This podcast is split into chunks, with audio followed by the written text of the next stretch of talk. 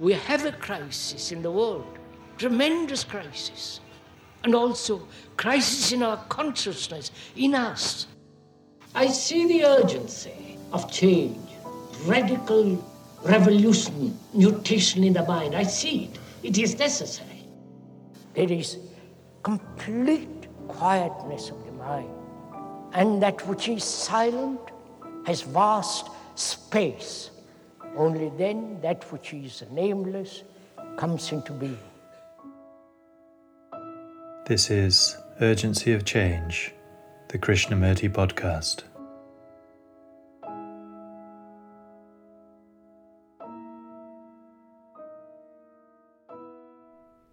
Tradition can be 10,000 years old or two days old, and according to that, I live.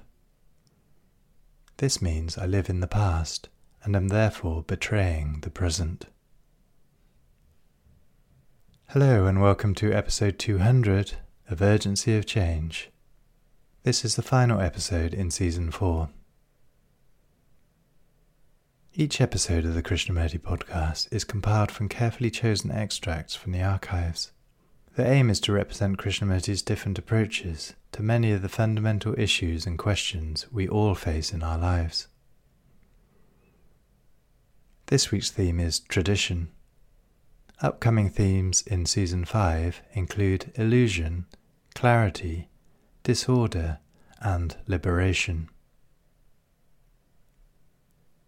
This is a podcast from Krishnamurti Foundation Trust. Please visit the official YouTube channel for hundreds of advert free, full length video and audio recordings of Krishnamurti's talks. In addition, the Foundation's own channel features hundreds of specially selected clips.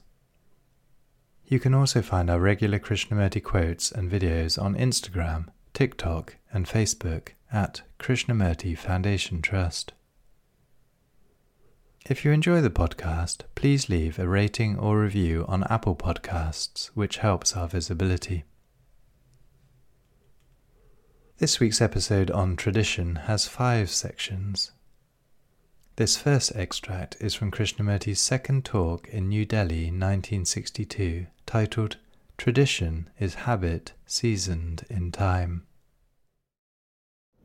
We were saying last time that we met here how important it is that there should be a total revolution, not reformation, not the reforming of society, but a complete inward revolution of the mind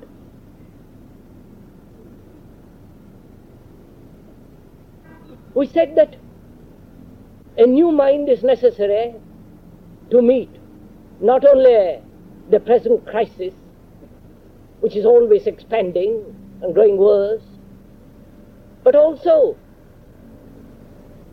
a new mind is necessary to discover for ourselves what is true. And if there is a state of creativity beyond time. For that, a new mind is necessary.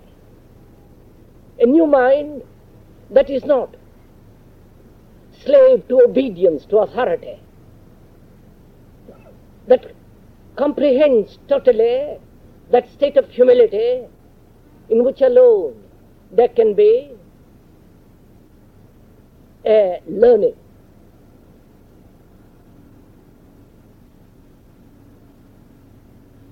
And as I said last Sunday,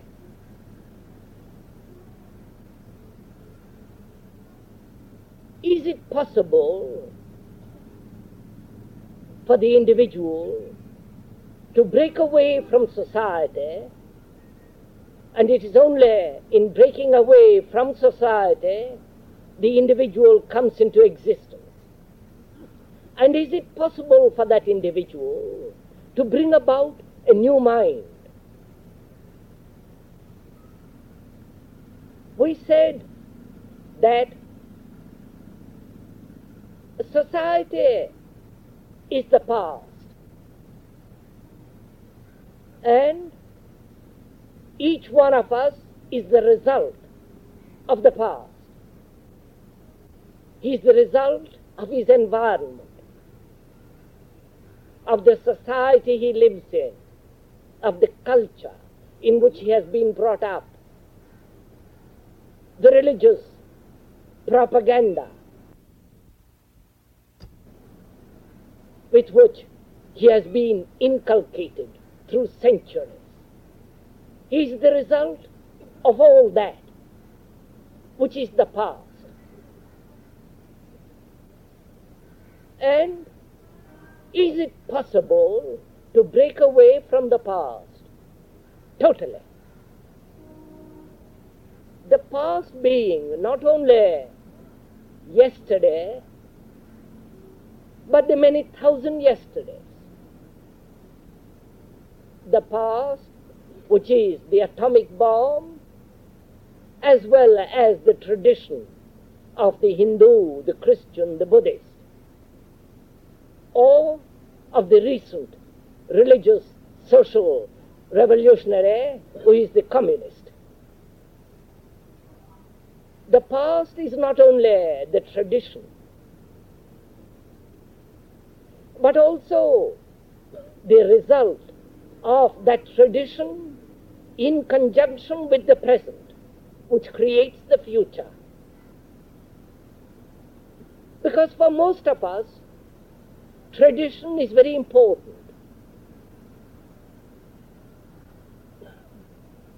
We have to understand tradition.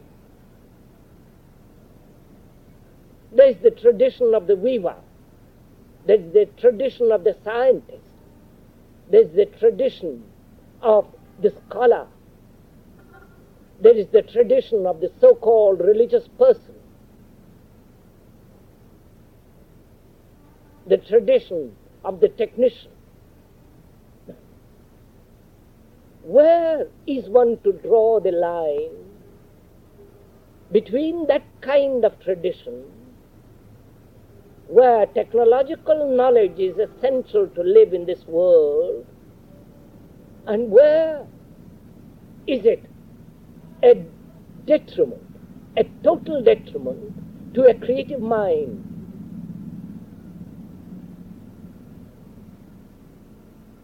I think each one of us should comprehend this problem of tradition.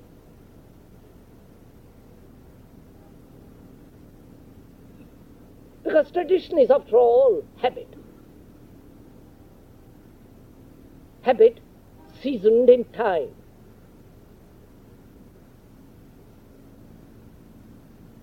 And that habit shapes our thought, shapes all our existence, forces you to go to the office, forces you to maintain a family, which, uh, which evokes responsibility, duty, and habit of morality. And in which is included obedience. All these are, shall tradition. They compose tradition. They make up tradition.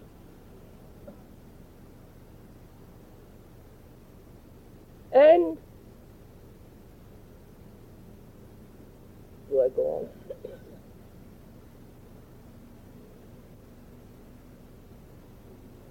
And is tradition. Does tradition help to bring about a creative mind? That is the new mind. Or habit prevents the total comprehension of that which is beyond time. There is no good habit and bad habit. All habit is the same. But to free the mind from habit is surely extraordinarily important because habit is merely a technique, a, an easy way of living in which not deep thinking is necessary. That's why most of us cultivate habit, which becomes almost automatic, and thereby we needn't exert too much vitality of thought. So we cultivate habit, which gradually, through time, becomes tradition. Now, the whole of that is the past.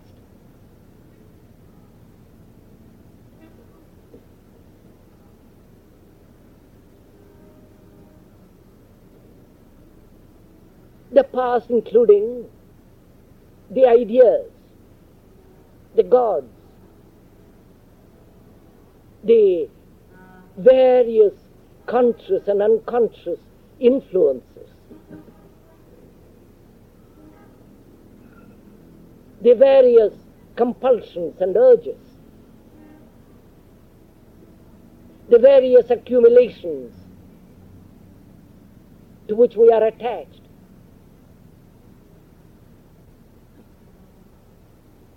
All that is the past.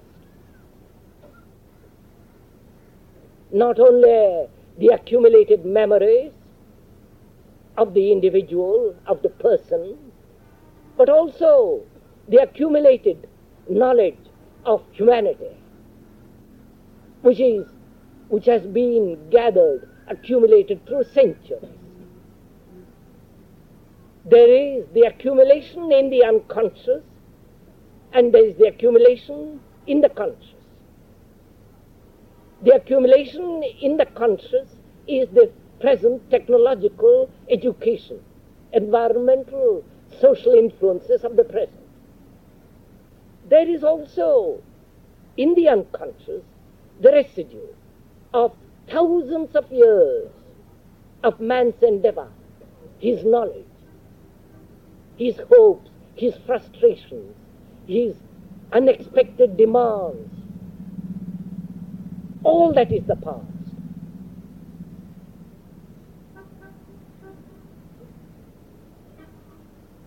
The past is you, and there is nothing else but the past. And I think it is very important to understand this.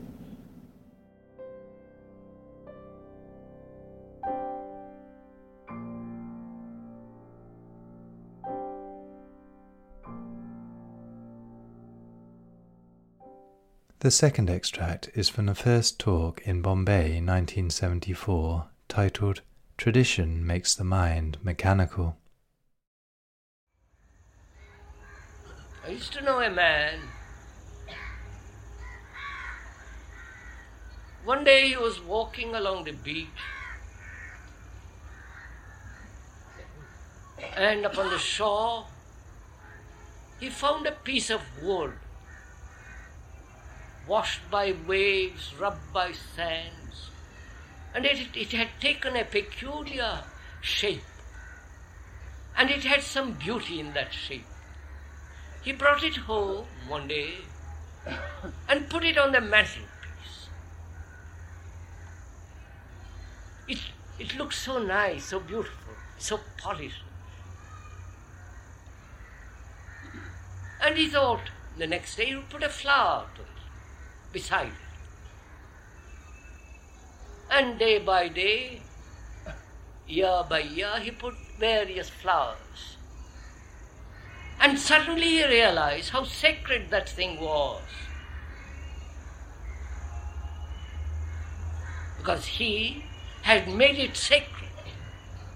A piece of stone is a piece of stone. A book that's printed is a book, it's not sacred. And you have lived by that book. That means you have lived by a theory, by somebody else's conclusions. and the explanation of those conclusions by various swamis, gurus, and all those interpreters who are really exploiters have nothing to do with reality. reality is in your daily life.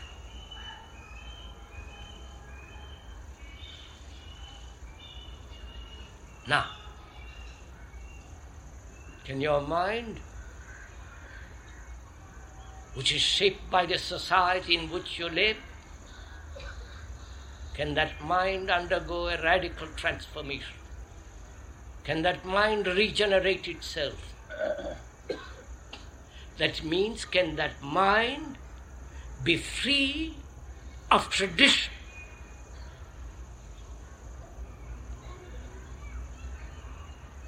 You know that word tradition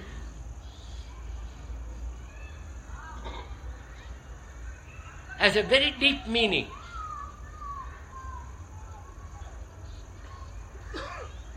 It can be 10,000 years old or two days old.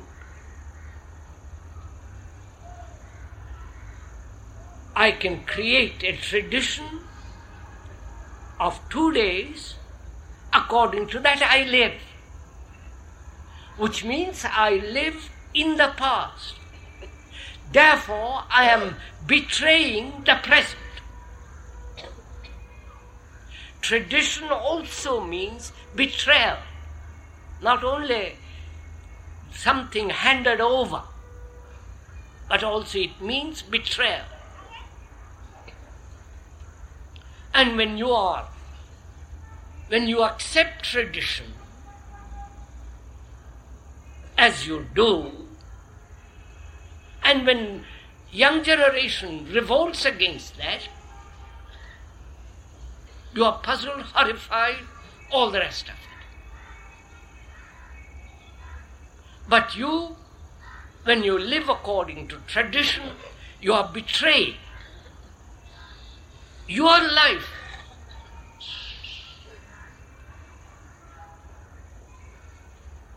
your life that is being lived in the present, not in the past.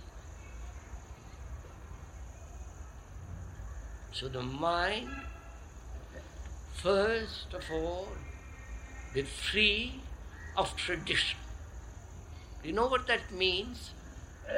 How enormously complicated it is?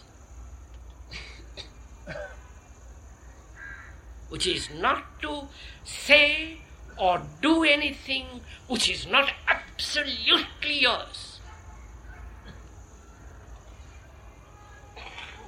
You understand?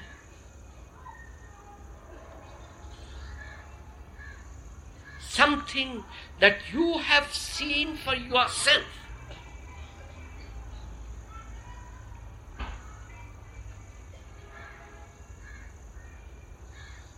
That demands a freedom.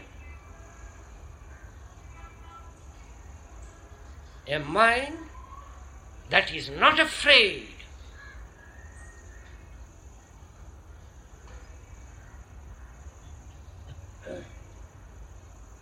So tradition is involved in regeneration of the mind. Can the mind please listen to me? Which functions mechanically when you follow tradition. The mind has become mechanical. When you say, I believe in God, as all of you do, don't you? I know, I know, sir, I know. If you don't, all right. You see, it's all such cheap stuff. You don't, and he does.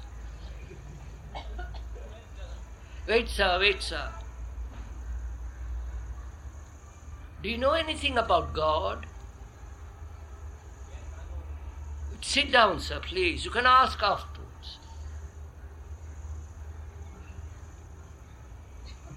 Do you know something about God? How do you know He exists? You have been told by your parents, by your books, by your society that there is God. And if you're living in communist Russia, where the tradition says, don't believe in God, there's no such thing. There you are cult- you are educated not to believe, and here you are educated to believe. Both are the same. That's your part of your tradition. Part of your tradition is the family. How important the family has become. How important India has become which is part of your tradition. To accept the tradition of an army, navy, a separate nation, ready to fight and kill. That's part of your education and tradition.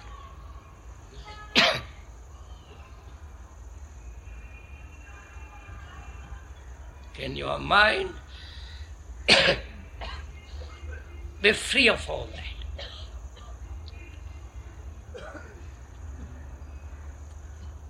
When you follow your guru, your books, your politicians, then your mind has become mechanical. Because in mechanical way of living, there is security. You think there is security.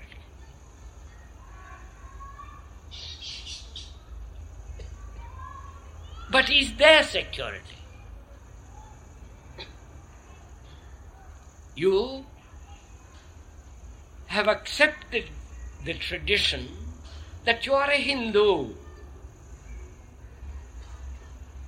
a label. And the other accepted the tradition that is a Muslim, again a label. And when you, in that label, you seek security, that security is denied when you are fighting each other. That's common, ordinary reason. But you go on accepting that. So, can the mind please do pay attention to what is being said? Because nobody tells you all these things. What they tell you is to puts you to sleep, and you're all asleep, dead. You're functioning automatically. So please listen, because it's your life. Don't waste it. You have wasted a great deal of it. Don't waste it anymore.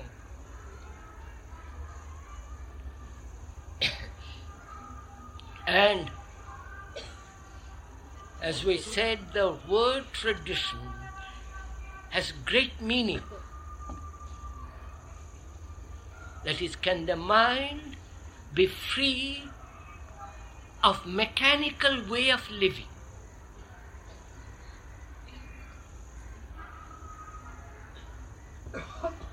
I'll show it to you.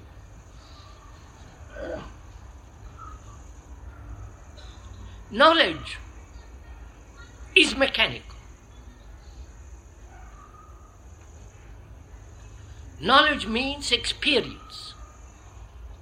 Knowledge means that which has happened in the past, that has been accumulated, that has become the tradition. And when the mind lives in the past, then it is a mechanical mind, a repetitive mind. But knowledge is necessary. Isn't it? If you didn't know where your home was, you couldn't go to it today after this meeting is over. If you didn't know how to ride a bicycle, though you that's knowledge, learning mechanically how to ride a bicycle, to do this and that, or to speak a language. Their knowledge is necessary. But when we reduce living to conformity to a pattern, which is according to previous knowledge, then we live mechanically. Are you, are you understand? Um,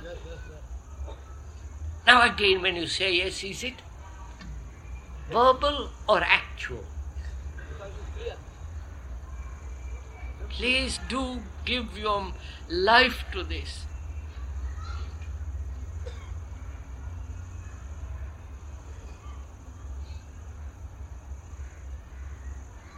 Look, sirs, your house is burning.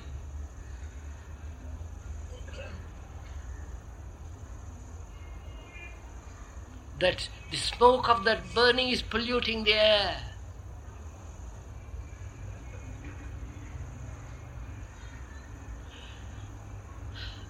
You've lost all sense of affection, care, love.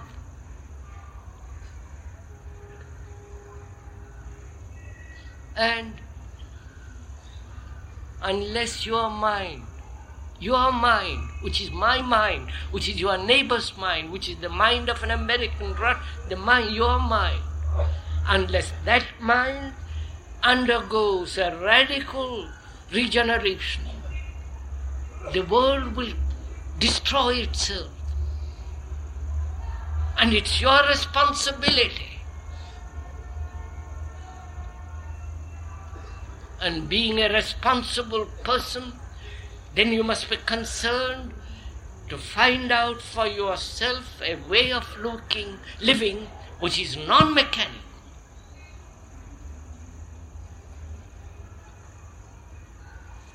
That is, sir, knowledge is necessary.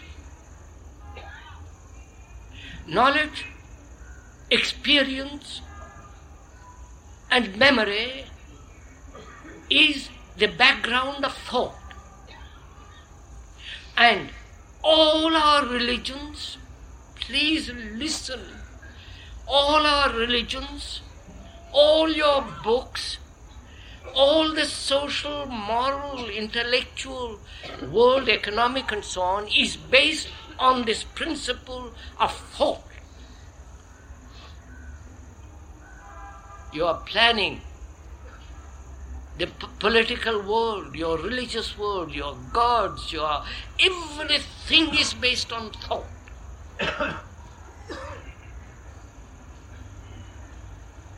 and thought is the response of the knowledge that you have acquired. Therefore, thought is never free, never new. God, do realize And if you try to create a world on thought, you are back again in the prison of the past. You understand all this? So, is it possible to live functioning fully in the field of knowledge, which means employing thought, objectively, sanely, rationally, and at the same time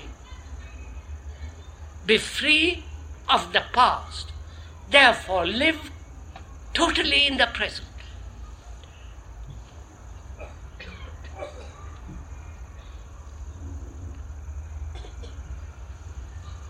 You understand my question?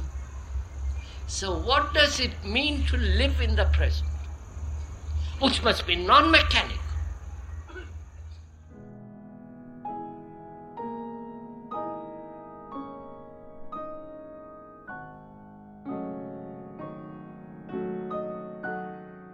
The third extract is from Krishnamurti's second talk in Saanen 1970, titled The Authority of Tradition.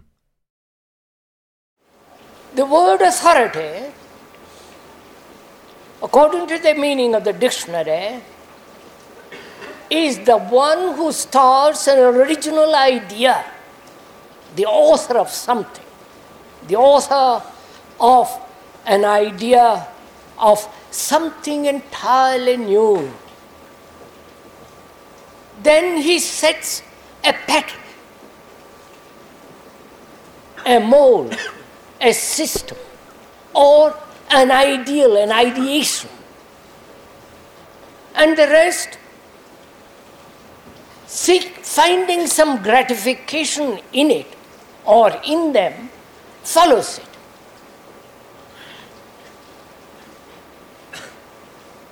So there is that way authority set up. First, the original human being who has discovered something new, something original. Perhaps he puts into words or into a picture or into a poem or a religious life. That becomes the pattern, the mold, the system which others follow. Whether it be Lenin, Mao, or others, politically and economically, or religiously. Then the rest blindly or cleverly, intellectually follow. Please, if I may suggest, do observe this in your own life. Because that's what we are doing. You're not merely listening to a series of talks or discussions or explanations of certain facts, but you are actually, by listening to the speaker, listening to yourself, observing yourself, Otherwise, what is said has no value whatsoever. Right? So, with, there are patterns of ways of life, of conduct, politically or psychologically, outwardly or inwardly. And the easiest thing for the mind, which is generally very lazy, indolent, is to follow what somebody else has said.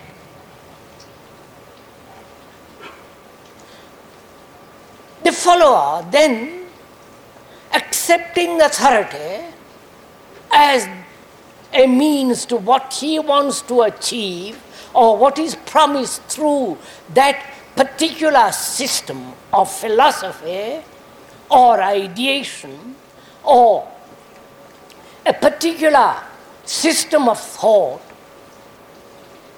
follows it, clings to it, depends on it, and thereby makes it into authority. Right? You're following all this?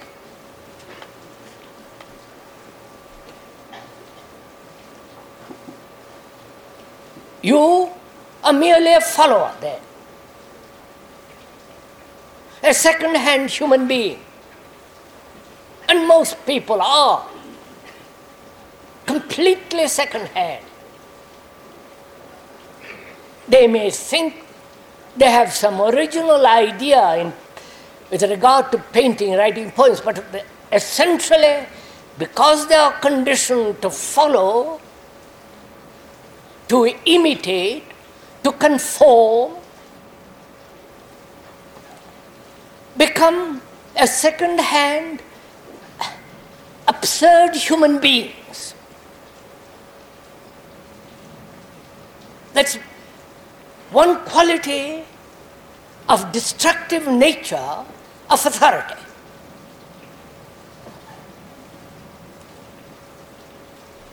Now, do we, listening, do we belong to that kind of category? Do you? Don't answer me, please. Find out. Following somebody or some belief or some instruction according to some book or to a person who promises a reward.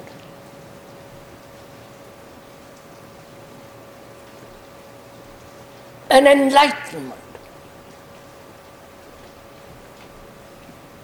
A thing to be achieved at the end through a particular means.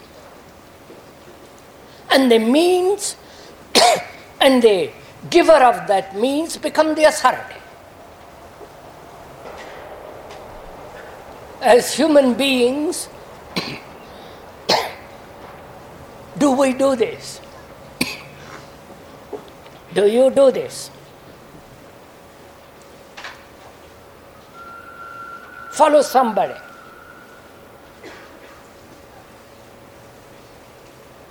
Psychologically. We are talking not the outward following, the outward obedience of following a law denying a law and so on. We're not discussing that. But inwardly, psychologically, do, do you as a human being follow? If you do, then you are essentially a second hand, a worthless human being. You may do good works. You may have a very good life, you have a lovely house and all the rest of it. But it's very little meaning. Then there is another kind of authority the authority of tradition.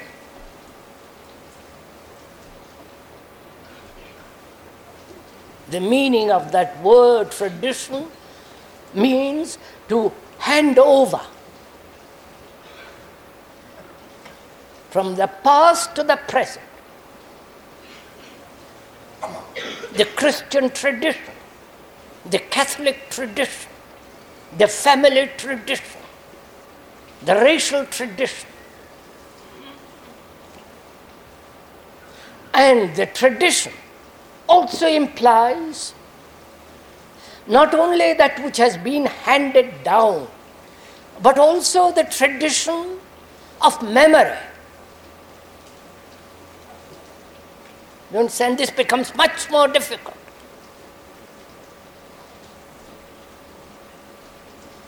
You're, I hope you're, we're going along together in this. We? Yes?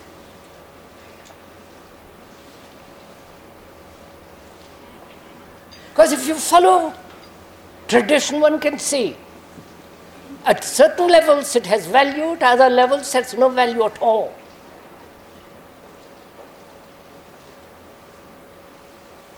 Good manners, politeness, consideration, thoughtfulness, the alertness of the mind that's watching, which can gradually become a tradition. And the pattern having been set, the mind then just repeats it, gets up, opens the door, is punctual for meals, polite and all the rest, but it has become a tradition. It is not, uh, it is not born out of consideration, alertness, sharpness, clearness.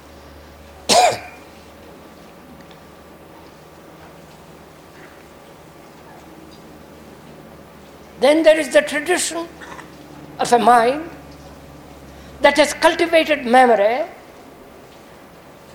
and functions like a computer, every action, every repeat, repeating over and over and over again. So that it can never receive anything new. It can never listen to anything totally different. As we said the other day, our brains are like the tape recorders. A certain memories have been cultivated through centuries, and we repeat that over and over and over again. Through the noise of that repetition, we try to listen to something new. And therefore, we don't listen at all.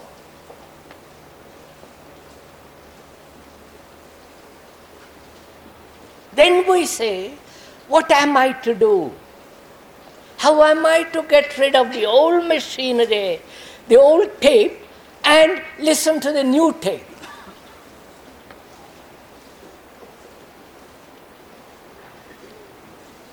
The new thing can be heard only when the old tape is silent.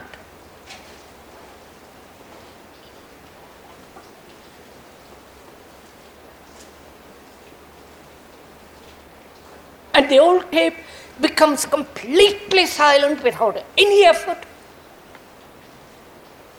If you are serious to find to listen, to find out, give your attention.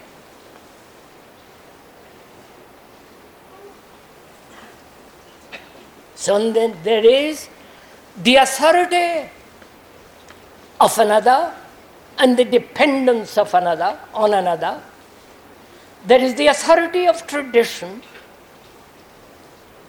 There is the authority of the past as memory, as experience, as knowledge.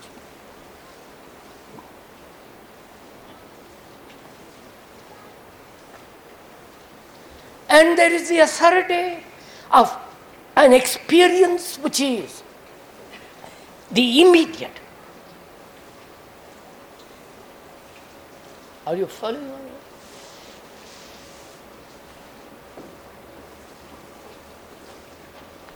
You have had an experience, and that becomes the authority.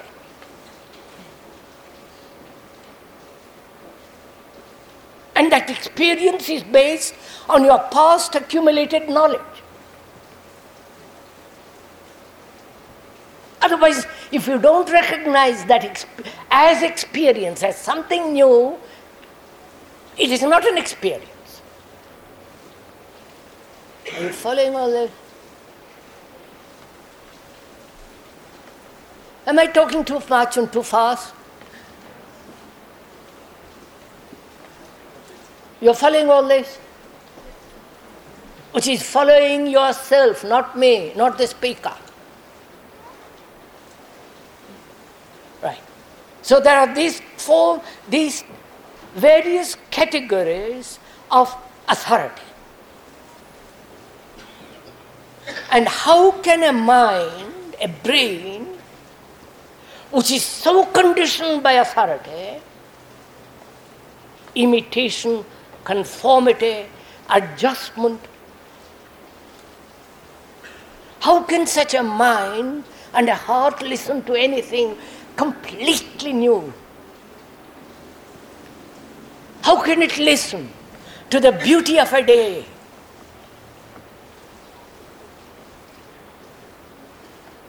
and the mind and the heart and the brain are clouded by the past as the authority.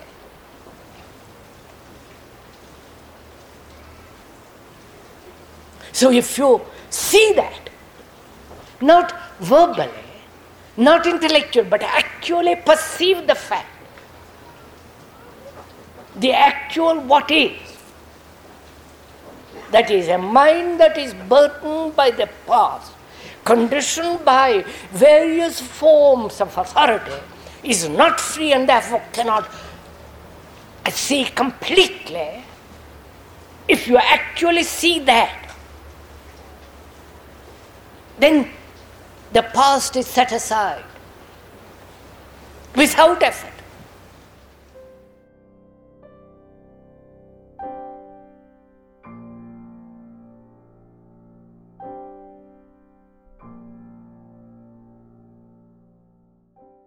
The fourth extract is from the fourth talk in Bombay 1978 titled Is Tradition Different from You?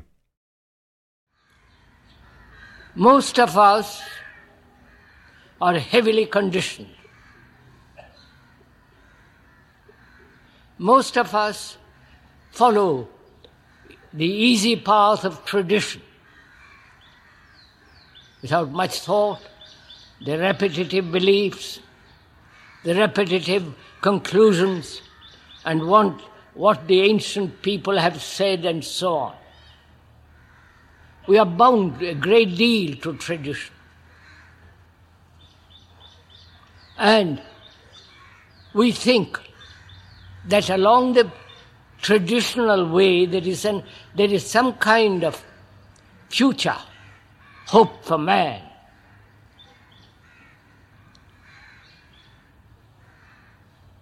Tradition implies, doesn't it, the very meaning of that word, to hand down to pass on, to give to, from generation to generation certain set of ideas, systems, beliefs, and worship.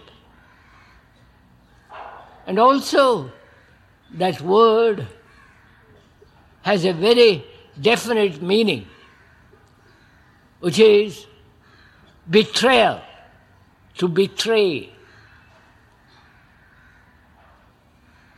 To betray the present.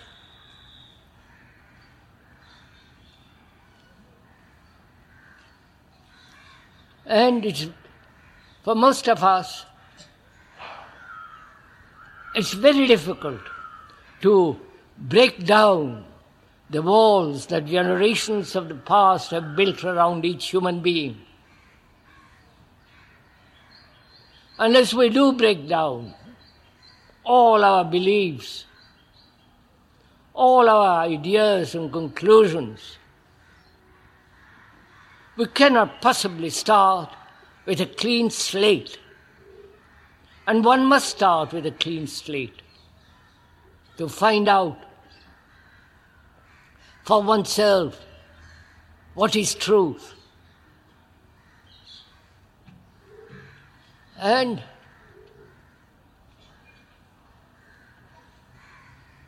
the entity that breaks down tradition is part of the tradition. He is not separate from the tradition. So the problem arises. How is one, knowing that one is heavily, deeply conditioned as a Hindu, Muslim, Buddhist, Christian, and so on, whether it is thought possible to uncondition oneself, to break down this conditioning, and not enter into another condition.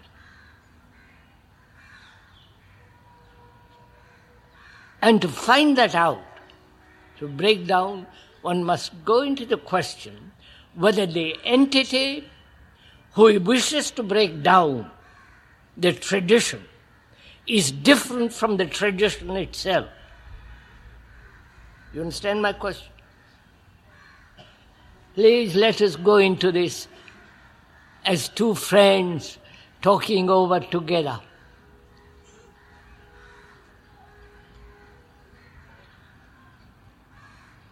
That is, is the observer of the tradition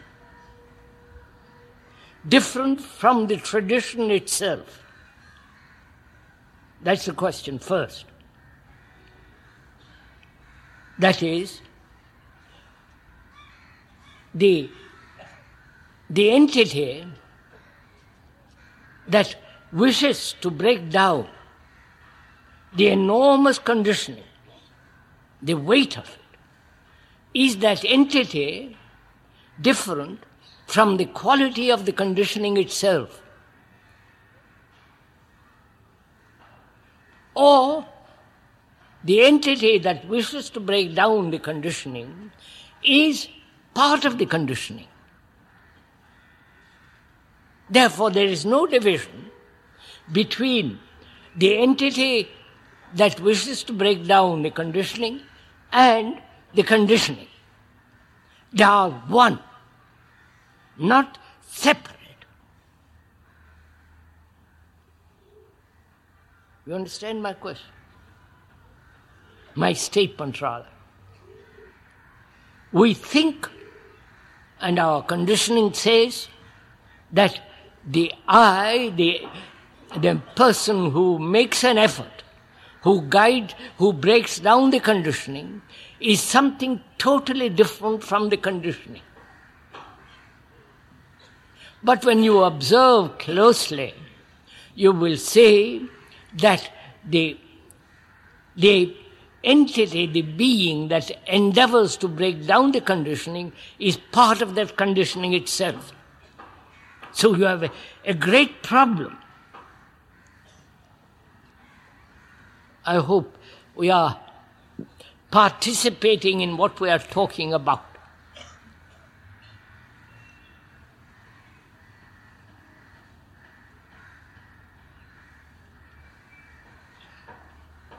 You know, one of the most rather interesting and amusing to find out what is the process of our thinking, how we approach a problem. The approach is far more important than the problem itself. How you come to the problem. And the approach to the problem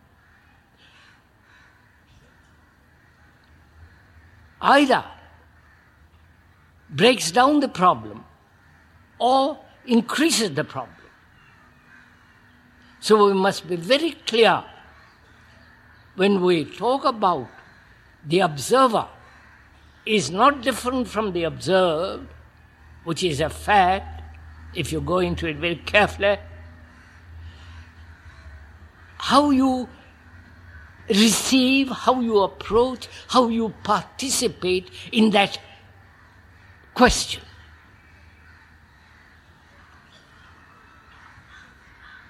That is, a person who is angry, is he different from the person who says, I must not be angry? Or the observer is the observed?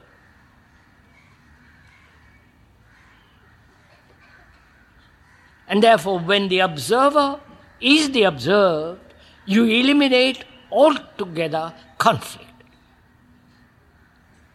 Please understand this very carefully. I'll explain it ten different ways, but because we were going to go into something very, very complex that must be approached with clarity. and there is no clarity if there is conflict. So, at, from the very beginning, we are saying that it's important to find out for yourself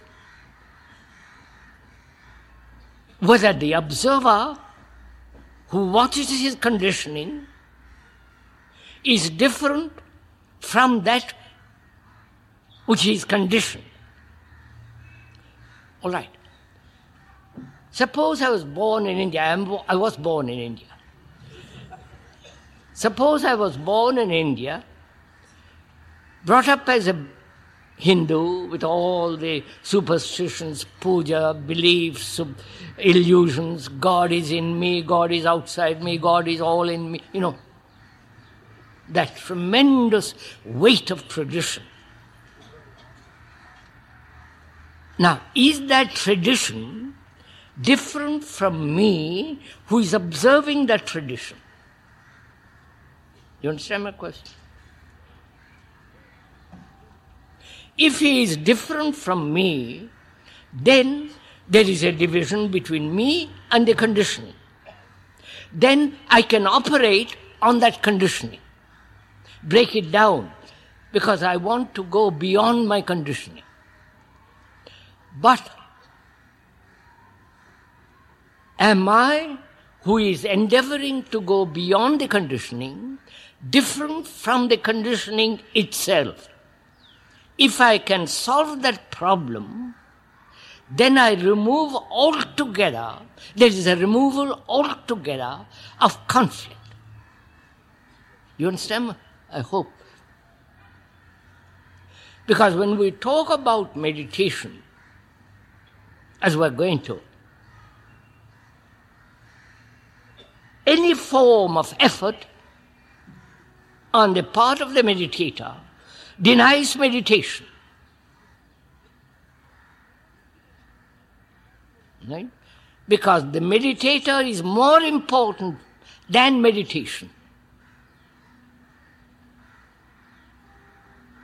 And to find out, to understand what the meditator is about is far more necessary, far more important than to say, please teach me how to meditate.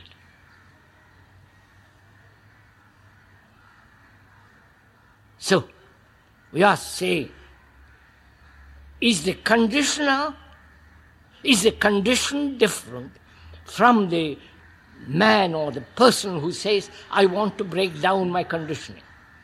If he wants to break down his conditioning, then there is conflict.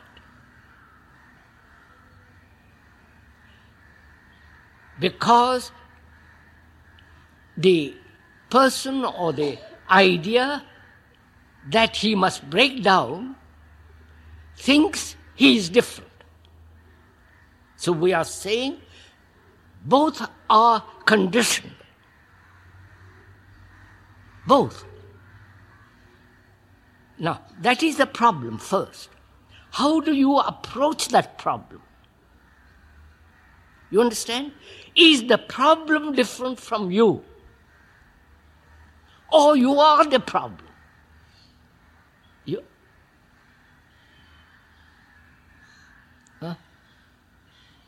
Where? Now, if you are the problem, that is your, your whole outlook on life, your whole activity, your whole existence is basically fundamentally conditioned. If you go into it very deeply. And there is no spot, there is no somewhere in that conditioning some light, some divinity, some energy outside us that is going to break down the conditioning. The whole human mind is conditioned through education, and this modern education is destroying our minds, our brains, through tradition, through belief, through the assertion that I am different from that which I observe. That's part of the tradition. So the entirety of your existence is conditioned.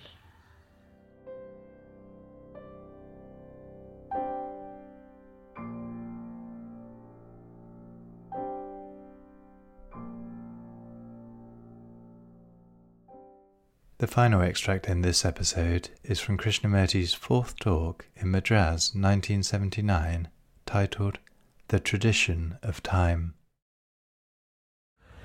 We are asking whether there is freedom at all within the area of knowledge, which is the brain, the mind. Because if there is no freedom there, there cannot possibly be love. It's only a man that's completely, absolutely free from the past that know that can fully comprehend or be in that quality, in that state of mind where there is love, compassion, intelligence. So this is very important for all of us to find out, not just the speaker alone, to find out.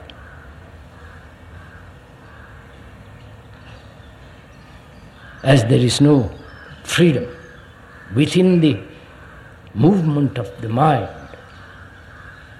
including thought, there is no freedom, and so no love, and hence,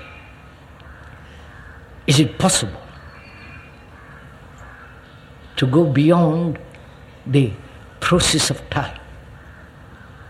You understand? Time is movement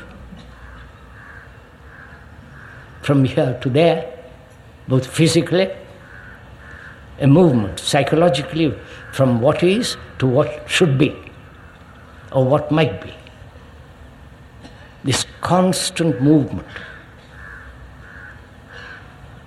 of thought pursuing the ideal. Like a man who is ambitious, he needs time to achieve his end.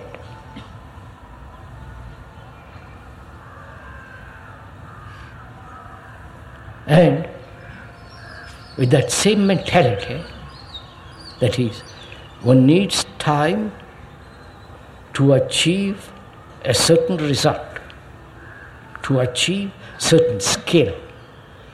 To for an egg for a seed to become a a plant. That is there is the process of evolution. Right you are following all this? That is the movement of time which is called evolution man has been from million years has acquired through thousands and thousands of years of experience, knowledge, and in that process of evolution, he has come into this state of mind. All that needs time.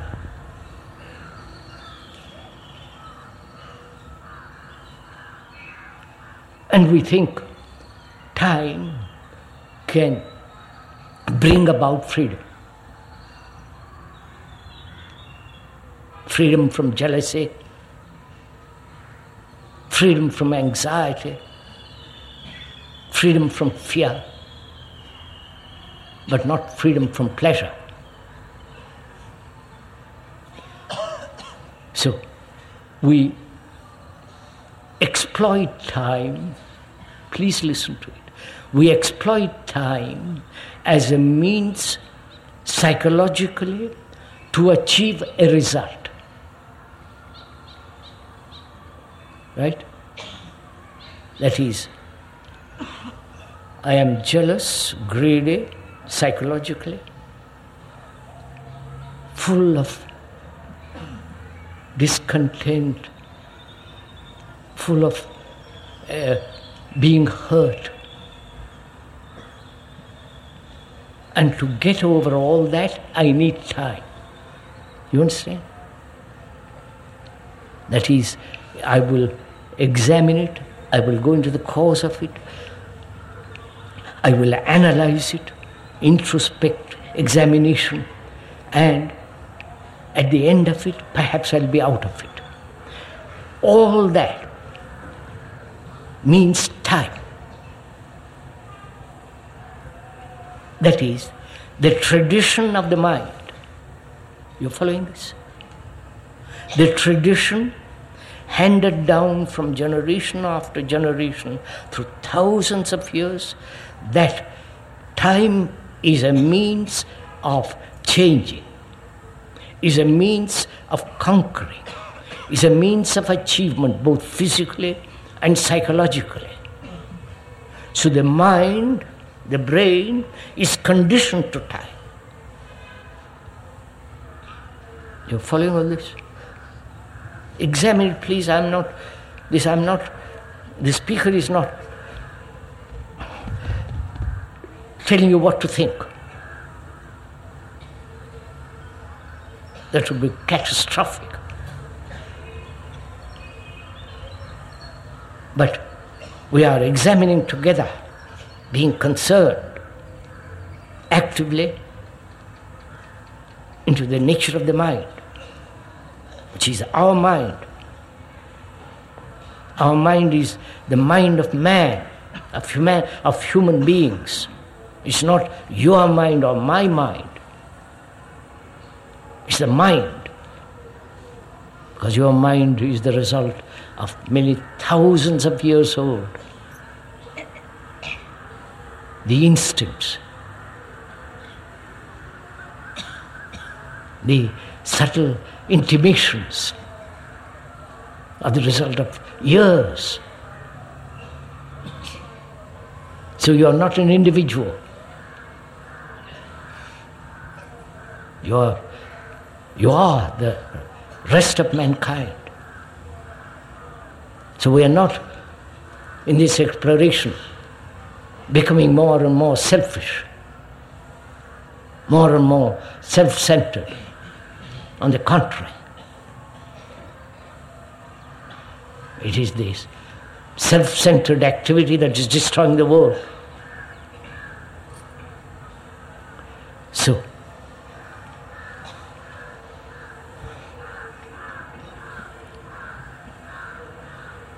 the mind, which is the rest of humanity, has never been able to go beyond the limits of time. You understand? Without this conditioning of time, without this sense of moving from here to there, both physically as well as inwardly, that is the result of outward evolution, right? From a little plant which becomes tree in a hundred years, like a banyan tree. That same sequential concept is carried over psychologically. And so we say time is necessary. Right? That's our conditioning, that's our tradition. You will eventually uh, achieve nirvana, heaven, illumination, God, whatever you like, if you do this, this, this, this. All that amidst this destructive, corruptive nature of time.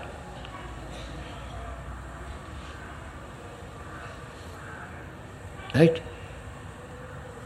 Are we meeting each other? And the question arises is it, to, is it possible not to be caught in this time? I don't know if you're interested in all this. Because it's your life, not my life. And we're going to go into this, whether it's possible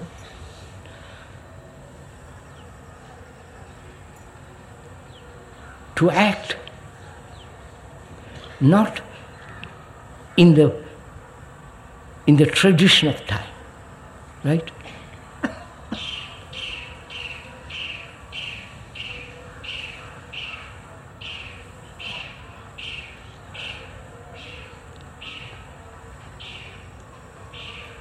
The immediate is far more important than the future.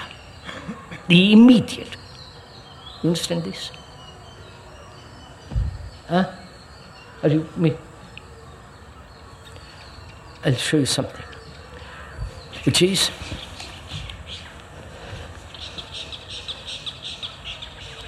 we are full of problems. Unresolved. One problem after another.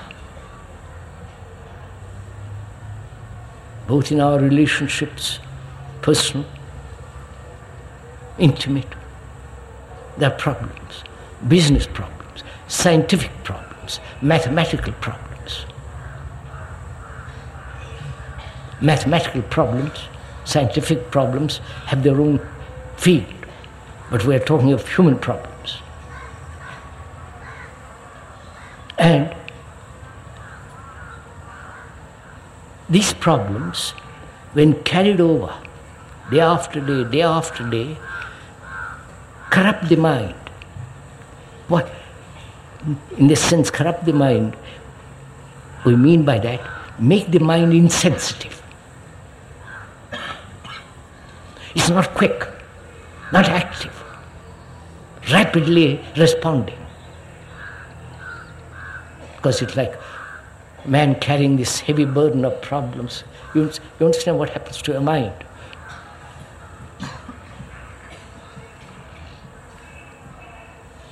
But I said, go on like this.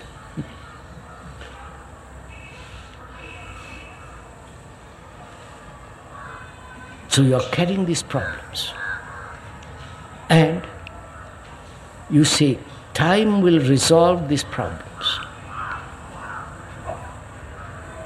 You analyze a problem, find the cause of the problem, go into it, and mind being caught in this tradition of time becomes lazy, insensitive. Says, well, I'll be solved tomorrow. So the tomorrow is the movement of time of postponement, and in that there is no immediacy. You understand? There is nothing immediate. Now, to problem of any problem, anger, violence. This question of violence. To meet violence immediately in oneself. Not say, have this idea of non-violence, which is again the tradition of time, eventually will become non-violent. Like the United Nations, all the nations are together, eventually they'll achieve brotherhood, which is Tommy Rod. So you're following all this? That is, the mind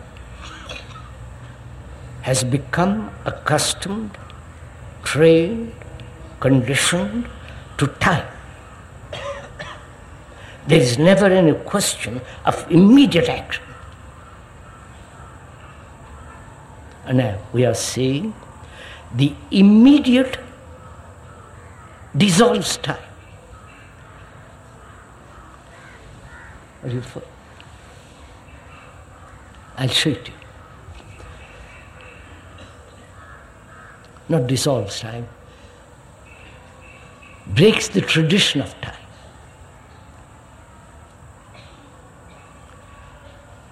If you are violent, and you have to deal with it immediately. Because there is no non-violence, that's non-fact. Violence is a fact. It's what is actually going on. Your anger, your jealousy, your hatreds, your competition, every sense of that self assertive, aggressive movement. That's violence in different forms.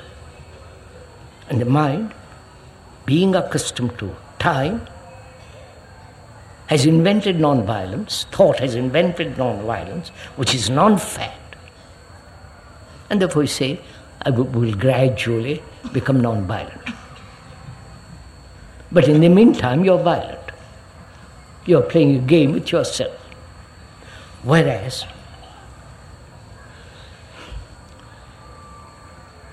violence is anger, hatred, forms of competition. And competition is destroying the world, both individual, collective, all that, that's destroying com- competition. So, that is a fact. And you have to deal with violence instantly. You understand my question? Not allowing time to say, I will get over it. You have to deal with that fact immediately. See what happens to the mind, which is faced with the immediacy of action.